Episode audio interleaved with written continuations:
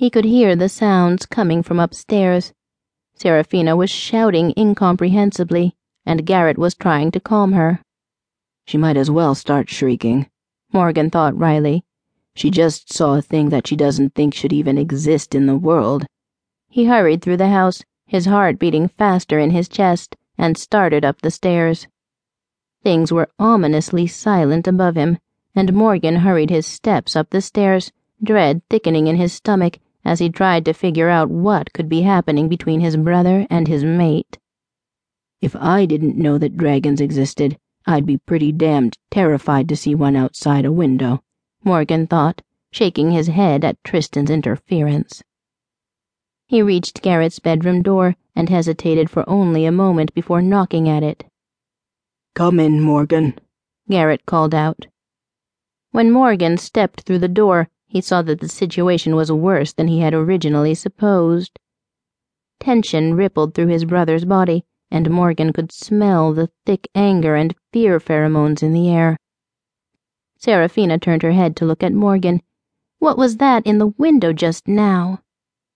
It was a dragon, Garret said, his voice carefully level. Dragons don't exist, I told you, Seraphina said. Her voice was tight with fear and anger. So what was it? It was a dragon, Morgan said. He glanced at his brother. Do you want proof or something? Proof of what? Dragons don't exist and have never existed. They're made up. Dragons exist, Garret said quietly. And we should know better than you. Why? Because rich people own dragons? Seraphina let out a half hysterical laugh. Was that one of your pets that got away? No, he was an enemy of ours, Morgan told Seraphina blandly.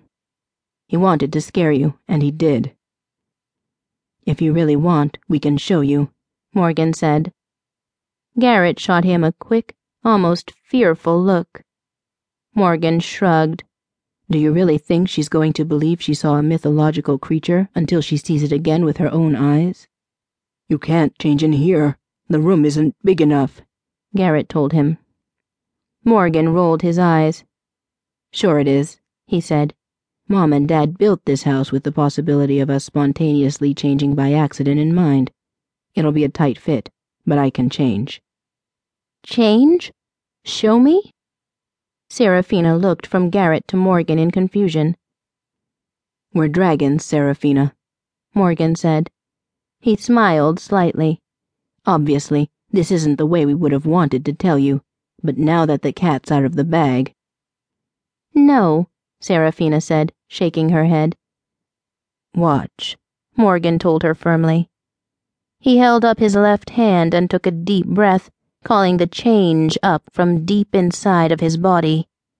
He and Garrett both had sufficient control that they could, if they were careful, only selectively transform parts of their bodies into their other shape. He groaned as the change rippled through him, twisting and shifting the bones in his arm, in his hands. Morgan focused all of his attention on keeping the change limited to his limb instead of letting it take over his whole body. He heard Seraphina gasp as his hand transformed into a talon, as his arm utterly changed shape, thinning and moving into place. You should do the wings, too, Garrett suggested. You do the wings, Morgan countered. If I let go of it, I'm going to go all the way. He heard the telltale sounds, like churning liquid with hard chips inside of it and held his own transformation in pause, looking over at his brother. Morgan ducked as the wings began to stretch out, taking on their proper red black color as life came into them.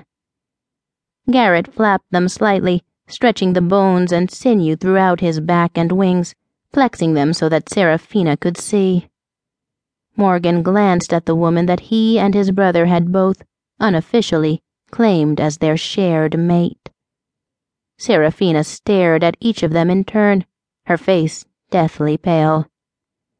Oh, oh my God, you, you're both, she shook her head. You're both dragons.